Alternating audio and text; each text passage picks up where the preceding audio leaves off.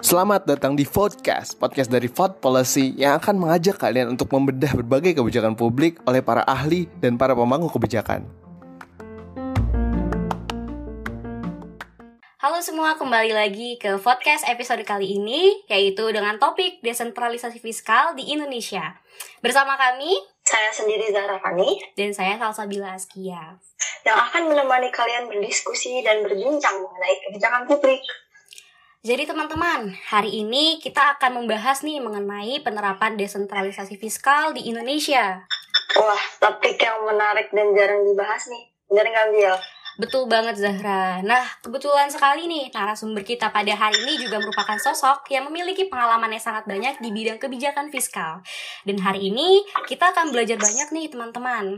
Langsung aja nih, kami perkenalkan narasumber kita pada episode podcast kali ini, Profesor Dr. Chandra Fajri Ananda, SEMSC. Selamat siang, Prof. Chandra. Selamat Terima kasih siang. sudah Terima kasih sudah bersedia meluangkan waktunya untuk menjadi narasumber podcast pada hari ini. Bagaimana kabarnya, Prof, hari ini? Oh, Alhamdulillah eh, baik tapi tidak 100%. Semoga selalu diberikan Prof, jaga kesehatan ya. Ya agak Amin. sedikit inilah kecapean. tapi Alhamdulillah baik bisa menemani teman-teman semua ya. Alhamdulillah. Nah, jadi teman-teman, Prof. Chandra ini sempat menjadi dekan Fakultas Ekonomi dan Bisnis Universitas Brawijaya nih dari tahun 2013 hingga 2017. Dan di pendidikan S1-nya, beliau mengenyam pendidikan di Fakultas Ekonomi dan Bisnis Universitas Brawijaya. Dia mendapatkan gelar pendidikan magister serta doktor di Institute of Rural Development di University of Göttingen, Germany. Dan sejak mengenyam program magisternya, Prof. Chandra banyak melakukan penelitian di bidang pembangunan daerah, khususnya terkait ketimpangan pembangunan di wilayah-wilayah Indonesia. Mau nambahin lagi nih, Bill. Beliau juga pernah menjabat posisi-posisi penting seperti Ketua Program Studi Ilmu Ekonomi dan Studi Pembangunan di Universitas Brawijaya, Ketua Prodi Ilmu Ekonomi Program Dokter, serta Ketua Pusat Penelitian Kebijakan Ekonomi. Hingga sekarang, beliau merupakan guru besar di Fakultas Ilmu Ekonomi Bisnis Universitas Brawijaya. Wah, untuk perkenalan lebihnya nih Prof, kalau boleh tahu, sekarang ini selain mengajar di FEBUB dan menjadi akademisi di FEBUB, ada kesibukan apa lagi sih Prof selain di universitas? Ya kebetulan aja ya. Jadi eh, selain mengajar dan Alhamdulillah di masa pandemi ini kan memang eh, diharapkan semua online. Dan memang dengan online itu bukan berarti kita sedikit kerja, malah tambah banyak kerjaan. Jadi eh, sejak tahun 2017 saya juga saat itu tinggal enam bulan ya masa eh, saya menjadi dekan. Itu saya sudah menjadi eh, badan supervisi Bank Indonesia. Jadi semacam eh, dewan komisaris gitu ya atau supervisory board untuk central bank. Jadi di di Jakarta itu berlima anggotanya eh, kami saya. Kemudian ada dari eh, UI tapi dari Fakultas Hukumnya Profesor Hikmahanto. Ada Pak Fadil Hasan. Ada dari UGM Pak Edi eh, Purnaman Purnawan. Kemudian ada dari UGM lagi gitu almarhum Pak Tony Prasetyantono.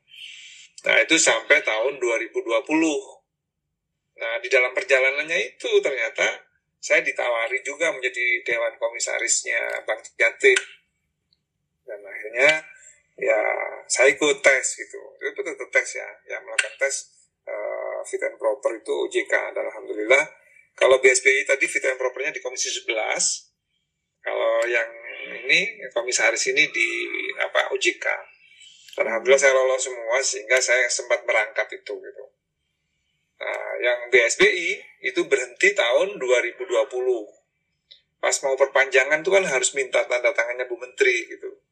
Ternyata eh, saya di, diminta membantu Bu Menteri. Ah, nggak usah di BSBI lah eh, Chandra bantuin saya gitu di Kementerian Keuangan. Jadi sejak Januari 2020 saya jadi staf khusus ya staf khusus Menteri Keuangan terutama yang kita bahas terutama di bidang kebijakan fiskal regional. Jadi termasuk di sana adalah desentralisasi. Wah. kira-kira itu yang yang lain. Di luar itu ya saya di di rumah aja. Prof, uh, menarik sekali nih um, pengalaman sama posisi-posisi jabatan kegiatan Prof di luar akademis. Terus lanjut nih Prof ke uh, pertanyaan pertama. Dari profil pendidikan, pengalaman, dan penelitian yang telah dilakukan Prof. Chandra. Prof. Chandra ini sudah melakukan banyak penelitian terkait desentralisasi fiskal. Kayak yeah. sangat paham nih. Uh, saya mau tanya nih, kami mau tanya mengenai pendapat profesor. Menurut profesor itu bagaimana sih perkembangan desentralisasi fiskal di Indonesia? Iya, jadi kalau kita ngomong itu ya, ngomong pendapatnya gimana berhasil apa tidak gitu ya. Jadi desentralisasi itu kan e, awalnya munculnya, munculnya ketidakpuasan dari daerah gitu.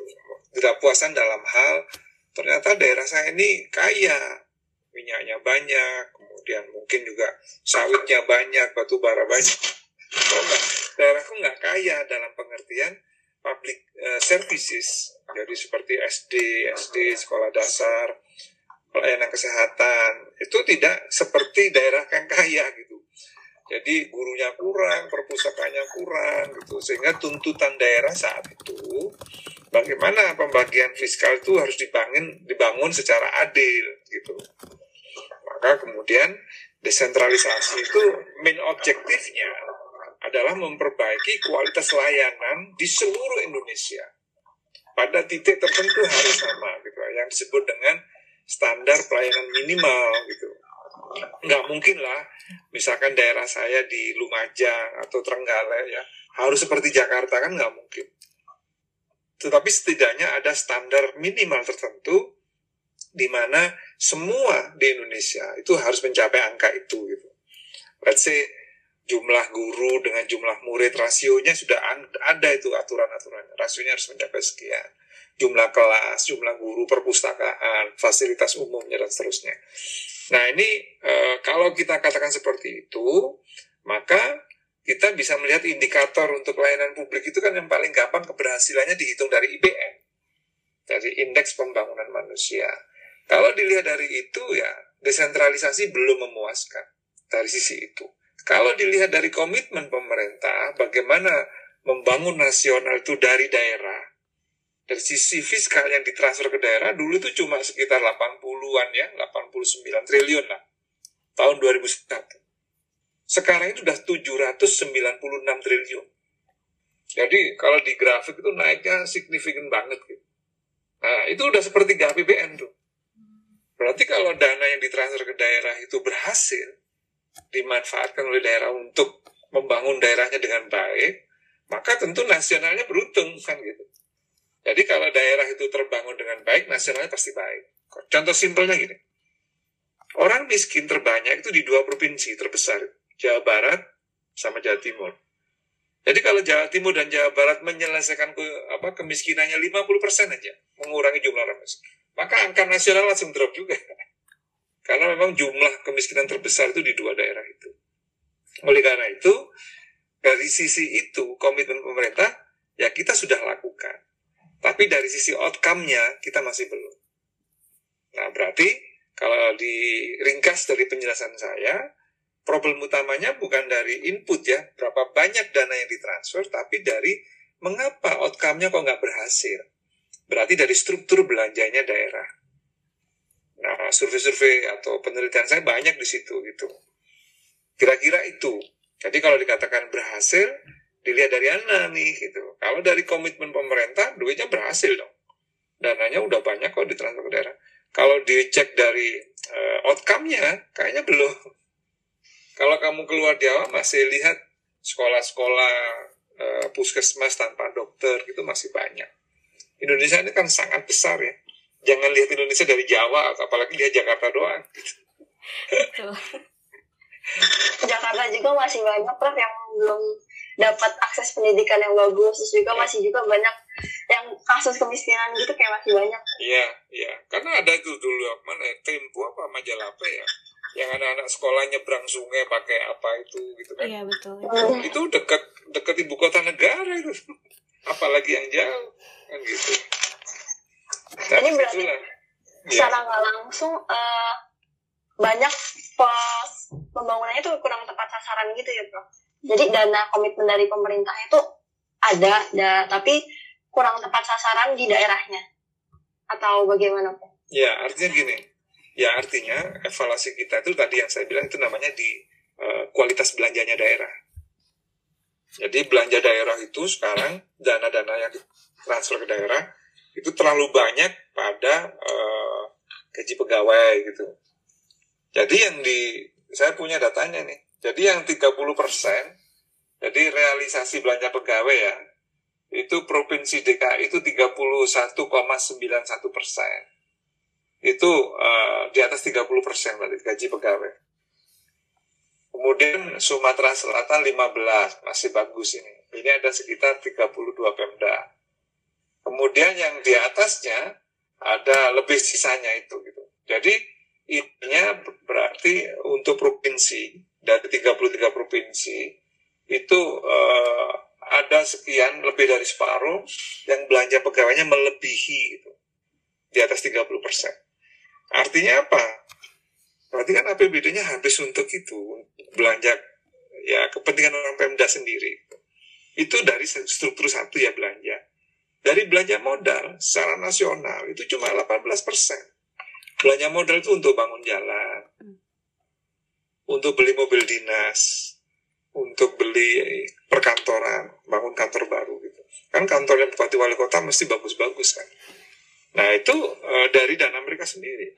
Nah kalau kita bedah lagi, belanja modal itu saya bagi ya. Saya pernah ada bimbingan yang saya minta gitu membagi itu. Jadi belanja modal yang produktif dan tidak produktif. Yang produktif itu jika belanja modalnya itu untuk bangun jalan, bangun pasar, jembatan. Tapi yang untuk membeli satu mobil dinas itu nggak ada hubungannya. Misalkan di Papua ya, kira-kira mobil dinasnya beli di mana? Jakarta. Berarti yang dapat keuntungannya Jakarta. Jadi mestinya belanja itu untuk kepentingan daerah kan dibelanjakan di daerah itu juga. Tapi kalau mobil, rumah-rumah dinas, ya supaya mewah, interiornya dari mana? Di Papua? Enggak mungkin dari Jakarta. Mebelnya dari Jakarta. Makanya sekarang kita cek ternyata itu ya sekitar 18 persen. Nah, 18 persen kalau dibagi produktif dan tidak produktif, itu yang produktif paling cuma uh, sekitar 20-25 persen. 75 persen itu non produktif. Nah, artinya kembali lagi ke pemerintah semua kan. Kalau yang produktif tadi, misalkan bangun jalan, bisa meng-hire orang. Jadi buruh membangun jalan, bagus untuk ekonomi. Tapi itu ternyata sedikit sekali. Makanya belanja modal itu kalau melakukan penelitian itu kita perlu hati-hati. Apakah memang uh, belanja modal yang diperlukan itu uh, memang yang kita perlukan dalam pengertian angkanya ini gimana? Nah, kenapa perenca kenapa belanja pegawai atau belanja daerah itu kurang bagus, salah satunya karena perencanaannya. Jadi anggaran yang bagus itu pasti didukung oleh perencanaan yang bagus. Jadi kalau belanjanya kurang bagus berarti something wrong dengan perencanaan. Kan itu urutannya gitu. Jadi perencanaan, keuangan, habis itu pengelolaan kan gitu. Baru di situ outcome-nya kan gitu. Kira-kira gitu ya. Oke. Okay. Uh, eh, berarti ini Prof ya tadi kan kita ada ada menyinggungkan mengenai IPM ya indeks pembangunan manusia ya. Nah, hmm. kita kan tahu kalau indeks pembangunan manusia ini kan jadi indikator untuk melihat bagaimana kondisi pembangunan ekonomi dan juga kesejahteraan masyarakat gitu ya, Prof ya. Nah, uh, di penelitian yang sudah dilakukan Prof Lume ini kan mengenai yang apa pembangunan ekonomi lokal berbasis daya saing di Kabupaten Teluk Bintuni Papua Barat ini kan ya. juga meng-highlight ya bahwa uh, rendahnya kualitas sumber daya manusia di sana itu menjadi sebuah permasalahan yang cukup serius ya Prof ya untuk yeah. Kabupaten Teluk Bintuni ya dan uh, tadi juga sudah disinggung oleh Prof bahwa memang sebenarnya uh, pemerintah ini sudah ada komitmennya untuk dalam dalam mewujudkan IPM ini menjadi lebih bagus lah ya tapi mungkin outcome-nya itu masih belum tercapai gitu ya uh, karena yeah. belum sesuai target lah gitu ibaratnya ya nah yeah.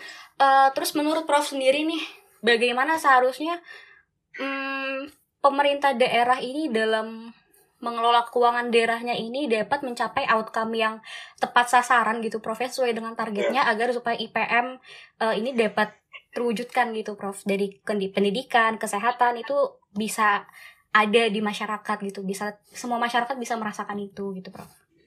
Iya ya pinginnya semuanya begitu kan? Iya betul. Jadi uh, kita sih tidak ada sih daerah yang punya niat jelek dari awal gitu ya niatnya pasti bagus problemnya ada yang tadi sampai uh, perencanaan itu jadi perencanaan itu dari kalau dilihat bukunya ya, pedomannya, itu udah bagus loh. Jadi dari desa, kecamatan, kemudian kabupaten, habis itu dari kabupaten ke provinsi, habis itu nasional. Kan bagus tuh. Nah, ada yang bilang bahwa kelemahan perencanaan kita itu seperti shopping list gitu. Daftar belanja. What do you want to do with your budget gitu. Oh, saya pingin ini, pingin ini, pingin ini, pingin ini, pingin ini, kan gitu. Dan selama ini yang namanya shopping list pasti melebihi dari kapasitas apa? Kalau kita mau daftar uh, kepuasan masyarakat kan pasti antara keinginan tadi sama budget lain. Iya betul. Nah, duitnya berapa emangnya? Kok kepinginnya banyak? itu kalau anak muda bilangnya ya banyak halunya kan gitu. Duitnya nggak banyak, keinginannya banyak. Maka biasanya dibikinlah skala prioritas. Jadi dari shopping list tadi itu yang banyak. Misalkan gini ya, kita punya uang 100 juta. Ini mau saya taruh di RT ini atau di desa ini gitu. What happened dengan penduduk dengan 100 juta itu? Mungkin ada keinginannya mereka lebih dari 100, mungkin 500 juta. Yang pengangguran pinginnya apa? Gue kasih modal kerja aja. Modal kerja Kemudian yang pengangguran tapi pernah kerja karena PHK. Oh saya peningkatan skill gitu. Seperti kartu prakerja gitu kan. Iya. Saya peningkatan skill gitu. Habis itu ibu-ibu, oh enggak ini harus ada untuk gender gitu. Untuk pelatihan ABCD lah gitu. Akhirnya nilainya semua keinginannya ditampung anak-anak muda. Oh pelatihan kewirausahaan gitu. atau pendampingan. Kan gitu. Yang tukang becak oh, kalau bisa kami dikasih inilah modal kerja supaya becak saya pakai elektrik gitu misalkan gitu. Yang punya mobil jalannya aja saya nggak butuh duitnya tapi jalannya diperbaiki jalan supaya mulus mobil saya rusak kalau jalannya rusak gitu kan. You can imagine kalau kita mostly punya uh, dispersed people gitu, macam-macam statusnya, macam-macamnya keinginannya macam kan nggak boleh karena dalam syarat buku perencanaan nasional itu di Undang-Undang Nomor 25 tahun 2004, semua perencanaan itu harus berbasis partisipatif. Jadi kalau banyak kelompok tadi kan harus dengerin semua. Bayangin kalau kemudian tidak dibikin skala prioritas. Nilainya akan lebih dari 100 juta. Terus siapa yang biayai? Nah itu kan. Nah karena modelnya semacam itu, biasanya kira-kira yang dimenangkan siapa? Yang duluan ya elit itu apakah elit politik maupun elit ekonomi nah sehingga perencanaan itu kita ini eh, apa ya sekian puluh tahun lah selalu saja mengarah pada kepentingan pemerintah itu sendiri gitu yang tadi saya bilang akhirnya munculnya bikin kantor baru mobil dinas baru kepala dinasnya baru mobil dinasnya baru itu kan membebani APBD nah sehingga kalau kita bicara yang tadi, bicara tentang basic services, education, health, service gitu ya. Itu jadi Loh, terus itu kapan itu? Angka-angka saja gitu. Nah, sehingga pemerintah itu mikirnya gini, kita ini udah sekian puluh tahun ya, hampir tahun 2001, 20 tahun, uh, belanja APBN untuk pendidikan itu 20 persen. Itu hampir sekitar 490 triliun. And what happened? Ternyata kan angka matematika kita bisa, itu ada ukurannya bisa, teman. Kita di bawah Vietnam. Yang angka dana APBN pendidikannya lebih rendah dari kita. Nah, kan? Berarti kan ada yang salah. Desainnya, mungkin juga strateginya juga ya. Yang ini yang sekarang lagi dicari terobosannya. Karena kita ini, saya selalu bilang ini, eh, kita ini menuju Indonesia Emas 2045 pada saat 2045 kita udah 100 tahun merdeka. Apakah kita masih seperti ini gitu? Nah, tahun-tahun inilah sebenarnya 2020, 2025 itu yang paling menentukan transformasi di bidang ketenaga kerjaan, di bidang pendidikan, di bidang kesehatan. Ada pandemi ini kan menunjukkan pendidik uh, kesehatan kita manajemennya buruk. Kan kelihatan banget bingung nyalurin vaksin gimana. Jumlah kasur berapa sih? Dokternya wow ternyata masih kurang. Dokter kurang tapi biayanya kok paling mahal. Wah, kan jadi lucu. Jadi harus dirubah semuanya. Makanya uh, ya inilah uh, apa ya yang harus dilakukan oleh pemerintah sekarang melakukan transformasi baik di ekonomi maupun di bidang pendidikan. Makanya istilahnya kan tambah aneh-aneh. Merdeka belajar lah, apalah gitu. Tapi esensinya apa gitu. Dan, dan bahkan SMK, jadi pendidikan yang berbasis kejuruan atau keahlian, itu malah uh, penyumbang terbesar pengangguran. Kan jadi lucu kok SMK itu paling banyak penganggurannya ya gitu. Jadi kan mestinya kan SMK langsung kerja. Atau bisa memberi kerja orang. Nah ini malah enggak. Jadi ini pasti ada yang salah gitu dalam desainnya. Yang ini yang saya pikir saya tahun lalu ya tahun lalu apa ya dua tahun lalu lupa saya. Itu saya lakukan riset itu sama Pak Dibudi dan e, kasusnya semacam itu. Jadi e, apa SMK SMK kita ini malah tidak uh, friendly dengan lapangan kerja. Nah, ini yang jadi menarik gitu.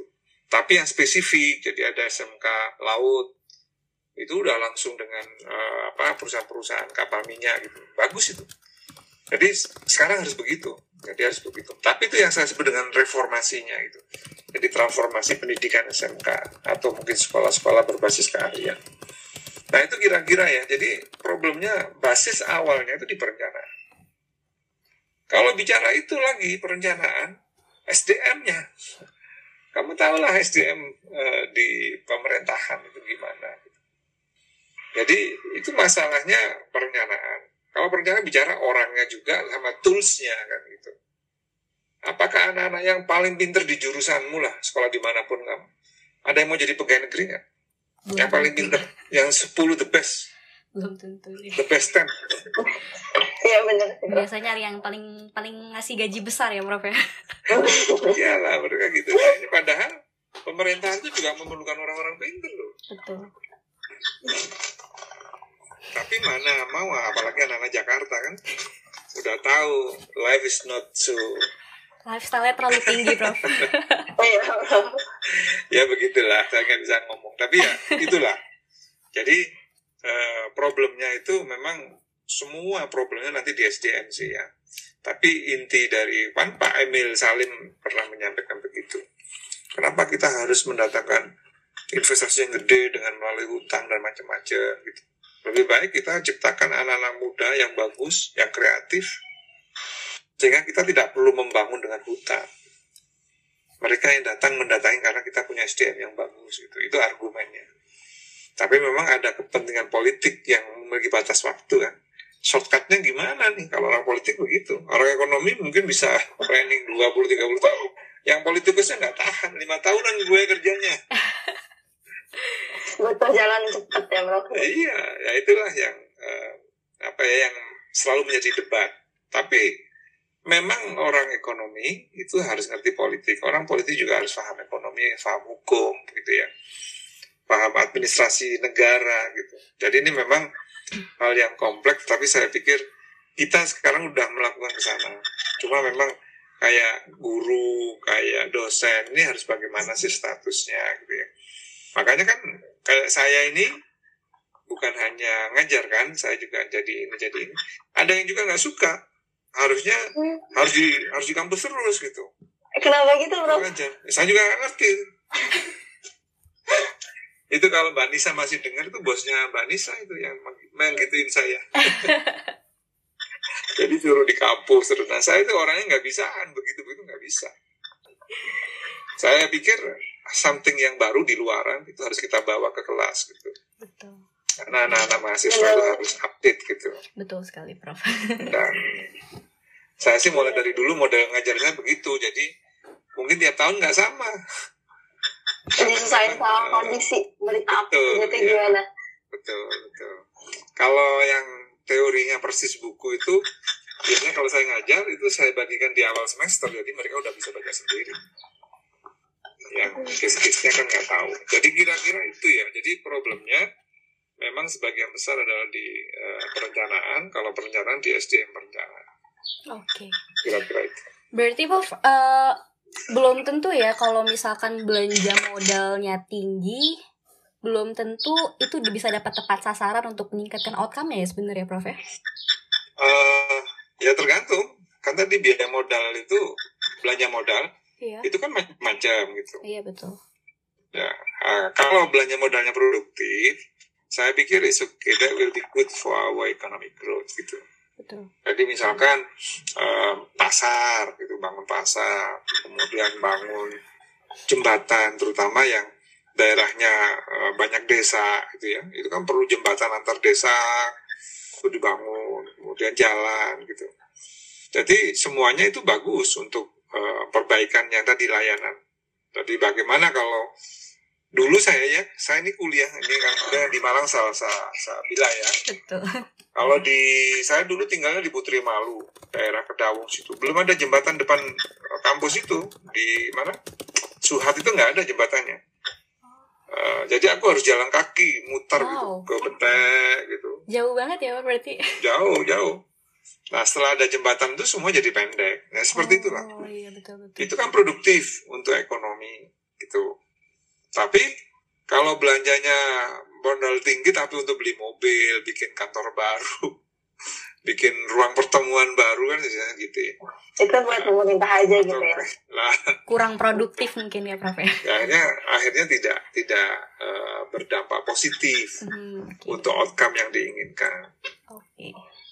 Oke, okay, terus tadi kan disebutin ya kalau nyinggung di era pandemi sama nyinggung soal belanja modal. Nah, kalau misalnya pandangan Prof sendiri nih, gimana sih seharusnya tuh sinkronisasi belanja pusat sama daerah di era pandemi itu?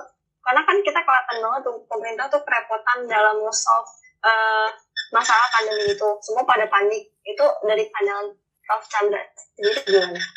Ya harusnya kan tadi aku bilang kan di awal uh, bahwa APBD total se Indonesia itu udah sepertiganya APBN, udah hampir 33 persen hampir. Artinya apa? Jadi memang APBN kinerja pemerintah pusat itu sangat tergantung pada kinerja daerah loh. Nah pada saat pusat menghadapi hantaman pajak turun sehingga penerimaan negara turun, apa konsekuensinya kalau penerimaan negara turun? dana yang ditransfer juga turun. Ya. Jadi DAU itu atau DTU dana transfer umum atau dana alokasi umum itu sifatnya blok grant. Dan nilainya DAU itu 26% dari penerimaan neto negara. Jadi kalau negaranya penerimanya turun, 26% akan turun nilainya. 26 persennya mah tetap gitu, tapi eh, apa nominal angkanya jadi turun. Kalau angkanya turun, pembaginya tetap loh ya. Pembagi jumlah daerah kabupaten kota dan provinsi kan, ya hanya turun. Per kabupaten kotanya turun. Nah, kenapa turun? Ya itu tadi, karena kita sedang menghadapi pandemi. Yang kedua, apa artinya menghadapi pandemi? Berarti kita sejarah membuktikan bahwa pada saat krisis yang bisa menyelamatkan hanya satu, pemerintah swasta nggak mau ngurusi kemiskinan ngapain dia sama dia mah cari duit doang betul. Kan cari duit doang. Nah saat pemerintah sekarang lagi butuh duit gitu kan? Swastanya mana mau ngasih pemerintah gitu. Sibuk menyelamatkan diri ya betul. Malah minta minta insentif. Iya betul. insentif. Pajaknya dong Pajak dipermudah ini dong ini dong. Pokoknya uh, manja lah gitu kan. Nah, sehingga penerimaan negara tahun 2020 penerimaan pajak kita itu turun sekitar 19,8 persen. Let's say 20 persen. Kenapa? Ya karena memang selain bisnis banyak yang mati karena pandemi, bisnis juga mengalami penurunan uh, omsetnya. Sehingga penerimaan pajak juga turun. Padahal belanjanya lagi naik nih, terutama belanja kesehatan. Itu yang disebut dengan kontrasiklikal gitu. Jadi pemerintah pada saat ini turun penerimaan, belanjanya malah naik. Ini namanya kontrasiklikal. Nah seharusnya kan tadi aku bilang APBD itu sepertiganya APBN. Semangatnya ya sama dong. Harusnya iya. juga kontrasiklikal dia. Nah, daerah itu malah saya diundang Pemkot Malang misalkan. Prof gimana cara meningkatkan PAD gitu saya bilang ini suasana pandemi harusnya kita melindungi pengusaha gitu jadi mestinya jangan dinaikin pajak-pajak itu gitu harusnya ya udah kalau bisa dinolkan saya bilang gitu PAD tarik pajak kan nol nggak apa-apa kan hidupnya dari transfer Iya betul. Nah, tapi masyarakat dalam bentuk pandemi itu terlindungi gitu. Nah, dari data yang ada, yang bisa atau secepatnya melakukan realokasi, refocusing anggaran itu mungkin hanya eh, 300-an daerah gitu. 300 itu dari sekitar 540-an ya, kabupaten kota. Jadi sedikit, separuh lah. Yang separuh nggak mau. Ada yang bilang kenapa nggak mau? Ya karena APBD-nya habis keserap untuk ini gaji pegawai. Jadi untuk menangani kesehatan mereka butuh bantuan dari Jakarta. Nah itu yang terjadi. Maka bagaimana mensinkronkan? Maka pemerintah sekarang ini pola belanjanya disetir sama pemerintah. Ini nggak boleh ini, nggak boleh ini. gitu. Itu sebenarnya semangatnya bukan DAU, itu semangatnya DAK. Jadi dana alokasi khusus itu boleh dibelanjakan sesuai dengan perintah dari Jakarta, dari pusat. Karena memang DAK itu, karena dana alokasi khusus, itu dana yang diberikan untuk ke- kepada daerah untuk kepentingan pusat. Jadi pusat misalkan pingin kita penghijauan gitu. Nah ini namanya DAK penghijauan. Oh kita mau meningkatkan standar pendidikan, maka DAK pendidikan. Itu harus sama semua. Kalau DAU itu dibersi, diberikan berdasarkan formula, jadi fiscal needs sama fiscal capacity gitu ya. Selisihnya itu DAU. Nah kalau DAK itu berdasarkan kriteria.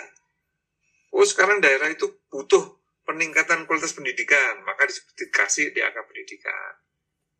Oh daerah itu perlu eh, apa eh, ekonomi lah, bantuan ekonomi, infrastruktur ekonomi misalkan pasar atau apa maka dikasih DAK itu.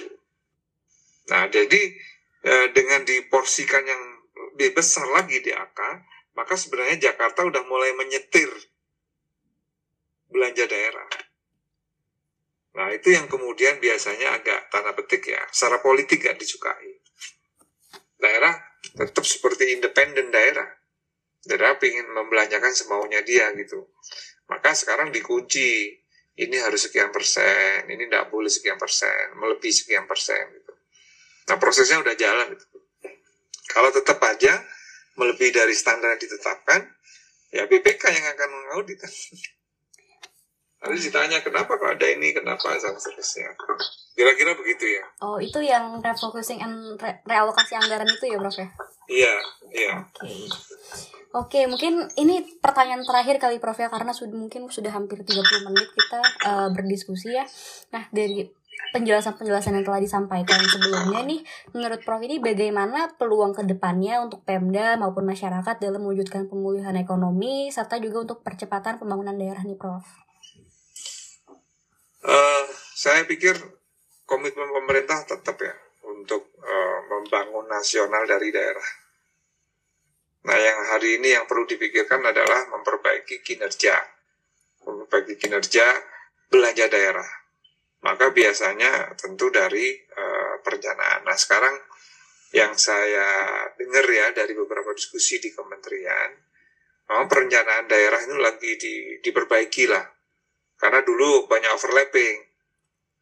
Jadi Kemendagri juga punya kepentingan, Bappenas punya gitu ya.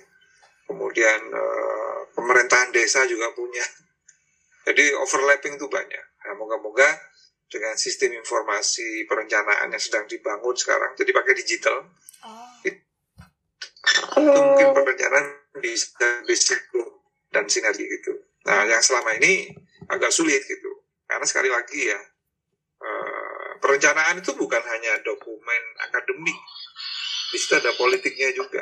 Makanya harus dibahas di DPRD atau di DPR. Mulai prioritas, mulai mana daerah mana dulu gitu. Kan semuanya yang konstituennya di mana kepingin di situ dulu. Daerah saya gimana kok nggak dibangun? Nah ini memang pada akhirnya bahwa desentralisasi itu membutuhkan strong leadership. Jadi kayak uh, kita menyusun dulu ya saya itu menyusun formula remunerasi gitu. Semuanya pinginnya ngomong uh, kementerian saya ini penting gitu. Semuanya penting. Kan untuk uh, apa remunerasi itu efisiensi di dalam payment system. Nah semua mengatakan penting, berarti tidak uh, ada yang mau dikurangin kan gitu. Nah terus saya bikin istilah penting dan vital. Kementerian Tenaga Kerja itu juga penting, tapi menurut saya tidak vital. Yang paling vital itu ya pajak gitu. Selain penting dia vital. Pajaknya nol, siapa yang mau bangun? Pakai biayanya apa? Kan gitu. Ya, benar. Jadi akhirnya uh, membooking yang semacam-semacam itu. Jadi ada penting dan vital. Itu proses atau grade grade di dalam remunerasinya paling tinggi itu. Hmm. Makanya kemarin ada protes oh insentifnya Kementerian Keuangan beda dengan eh, kementerian lain kan? Kamu baca kan? Iya betul. Sebenarnya berasal dari remunerasi yang tadi saya bilang. Oh. bagaimana kalau target pajak nggak tercapai gitu? Dan sekarang pun pegawai negeri yang paling banyak kena covid itu teman-teman pajak loh. Karena dia harus ke lapangan. iya karena dia harus ke lapangan. Jadi kira-kira itu. Jadi kamu kalau ada diskusi mau apa insentifnya Kementerian Keuangan itu ini apa lebih besar gitu? Karena ada risk manajemennya dia. Resikonya itu banyak. Bayangkan kalau penerimaan pajak terus turun. Penerimaan negara turun kan? Betul. dana transfernya juga turun. Betul. udah I cannot imagine itu. Ya, semuanya jadi jalan. Ya makanya yang sekarang lagi diskusi nanti kita podcast lagi yang lain. Siap. mengapa ada PPN sekarang ini Betul, itu Siapa? menarik sekali Prof ya. ya yang PPN naik ya Prof ya. iya, itu kan juga ada alasannya. Iya, betul betul. Jadi uh, saya pikir kapan hari saya di IG saya juga membagikan itu apa ada PPN yang harus naik gitu. Hmm. Ada beberapa meme yang kita bikin di Kementerian Keuangan uh. untuk disebar-sebarin. oh, gaul ya Kementerian Keuangan. Iya iya, ya sekarang memang uh, suatu policy itu nggak bisa lagi sembunyi-sembunyi, memang harus terbuka. Betul. Dan ada diskursus yang berkembang. Saya pikir juga bagus ya. Ada pendapat orang luar dan saya pikir selama mikirnya sama ya untuk negara ini, insya Allah sih nggak ada masalah. Amin. Yang bahaya kan memang niatnya nganjurin gitu, jadi bikin datanya salah, analisisnya nggak bener, it's not fair. Betul. Saya pikir kita jangan masuk ke situ. Oh, kira-kira itu ya. Oke. Okay. uh, sebenarnya makasih banyak nih prof. Kami berterima kasih karena udah bersedia untuk berdiskusi pada hari ini. Nggak kerasa nih kami udah 30 menit lebih oh, iya. berdiskusi. Sama dapetin insight baru. Ini berasa lagi kuliah nih betul sekali. banyak banget. Apalagi sesuai sama mata kuliah lagi dijalanin di semester ini tentang oh, iya. uh, ekonomi dan desentralisasi daerah. Jadi oh, itu iya kurang lebih tuh persiapan uas ini bro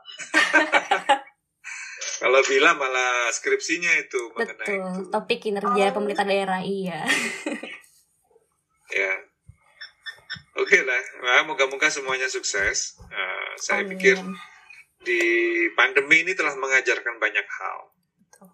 we still longer at home gitu ya we still longer uh, with the orang-orang dekat kita gitu dan tentu uh, harus banyak hal yang bisa kita lakukan gitu. Bukan berarti uh, during pandemi we do nothing gitu. Menurut saya uh, di pandemi ini malah kita harus banyak berinovasi kita banyak uh, mentransform diri kita gitu ya. Uh, saya merasa di pandemi ini malah ngajar 10 pun bisa gue saya bilang gitu. wow. karena sekarang saya ngajar 9 ya. Dulu saya kalau ngajar uh, banyak asisten masuk gitu. Tapi selama pandemi malah saya terus ngajar terus sendiri gitu. Dan saya suka gitu. Karena memang saya posisi di Jakarta masih bisa ngajar kan gitu. Saya lagi di bandara saya ngajar gitu. wow. jadi Bro, dengan ada ya dengan ya karena memang aku daftar ke Brawijaya jadi dosen. Betul sekali. Kalau kemudian sekarang jadi komisaris jadi ini kan itu ya bonus lah bonus gitu bonus untuk recognition aja uh, bahwa we do something good gitu. Kalau saya sih prinsipnya itu dan yang kedua responsibility-nya nambah gitu. Kalau dulu mikirnya di teori aja gitu ya di bisnis di Bank Jatim itu I learn many things about the business gitu. Saya walaupun orang ilmu ekonomi belajar itu risk management accounting membaca neraca dan ya bisa aja lah walaupun nggak pinter-pinter banget gitu ya tapi bisa kira-kira begitu Oke, sebagai penutup nih Prof, apa ada sepatah dua kata gitu yang ingin Prof sampaikan kepada eh, teman-teman pendengar eh, sebagai closing statement podcast pada episode kali ini nih Prof? Oke, eh, saya pikir satu saja yang ingin saya sampaikan, mungkin dua lah. Yang pertama bahwa eh, kalau kita menginginkan suatu kebaikan, harus kita perjuangkan. Eh, kebaikan itu nggak bisa datang sendiri gitu. Kebaikan itu harus kita perjuangkan. Apalagi di pandemi ini gitu. When we want to do something good, I think we have to fight on it. Ya harus keluar, minimal harus bangun kan gitu harus komunikasi sama teman. Nah yang kedua, uh, saya pikir dunia udah berubah. Dunia udah berubah. Uh, saya mengkritisi beberapa hal yang terjadi di kampus misalkan ya. Uh, satu, kita udah ngajar secara online, ngajarnya online gitu kan. Tetapi yang menarik monefnya enggak. Monefnya pakai instrumen offline. Kehadiran gitu kehadiran gue cuma semenit aja ngajar sudah dihitung ngajar.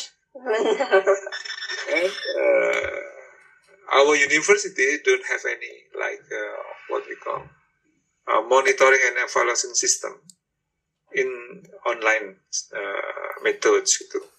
Sehingga kita nggak tahu nih, gue ngajar ini bener apa enggak ini. Nggak ada. Aku nggak tahu di UI ya.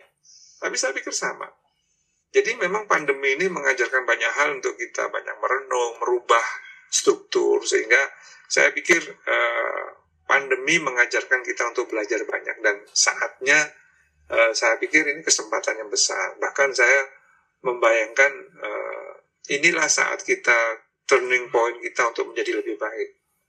Saya pikir itu ya. Jadi pandemi jangan dianggap sebagai suatu hambatan karena memang kalau kita mau berjuang yaitu untuk kebaikan. Yang kedua, ya saatnya kita belajar hal-hal baru sekarang karena dunia berubah. Aku pun belajar hal baru kan di, di Kementerian Keuangan. Saya merasa paling bodoh loh kayaknya gitu. Di sekitar saya kok pinter-pinter banget orang itu gitu ya. Jadi saya juga banyak belajar dari yang muda-muda karena saya ekonomi yang paling tua di situ gitu. Dan semuanya UI lagi gitu. Saya sendiri orang Brawijaya ampun dah gitu. Jadi ya alhamdulillah saya masih dianggap uh, bisa gitu ya. Tapi intinya bahwa uh, ternyata setua ini sekarang saya going to 57 tahun dan saya masih belajar gitu. Wah, aku harus memperbaiki di sini ya, wah aku harus gini. Ya banyak hal yang belajar. Jadi uh, yang ketiga tadi ya tetap belajar. Even you are already I don't know 60 years old, 65 years old atau sudah di posisi yang sudah bagus gitu tetap belajar dan belajar kan sekarang lebih mudah banget di era ini kamu bawa HP baca gitu di mana pun gitu dan menurut saya sih generasi sekarang itu diuntungkan banyak. Belajar masa uh, aku punya anak ya anak saya itu sendiri uh, itu di Jepang. Pas itu mau melahirkan anak pertama tuh cucu saya yang pertama. Dia juga anak saya kok gini lihat Google. Sendirian. Akhirnya istri saya datang dua minggu ya dua minggu setelah dia uh, melahirkan. Tapi sendirian dua minggu anak pertama bayangin di negara yang uh, jauh beda. Jadi memang uh, metode belajar sudah berubah. Makanya saya pikir era sekarang ini era yang menguntungkan buat kamu. Selama kamu bisa pilah-pilah. Betul. saya pikir itu ya bila yang saya sampaikan. Dan yang terakhir sukses semua. Amin. dan sekali lagi tetap sehat. Karena ternyata ya penting sehat juga. Gitu. pemulihan ekonomi kita tergantung kesehatan loh vaksinasi ini gagal our economic recovery will be slow down jadi kita juga harus tetap sehat untuk bisa mencapai cita-cita yang tadi saya sampaikan good luck. Amin. Saya pikir. Amin. Amin. Makasih banyak Prof nasihatnya. Ya, sama-sama. Oke. Uh, Semoga kamu Jadi- kita sehat semua. Amin. Terima kasih banyak Prof doanya. Uh, jadi teman-teman, sekian diskusi pada hari ini. Terima kasih banyak telah mendengarkan dan sampai jumpa di episode berikutnya.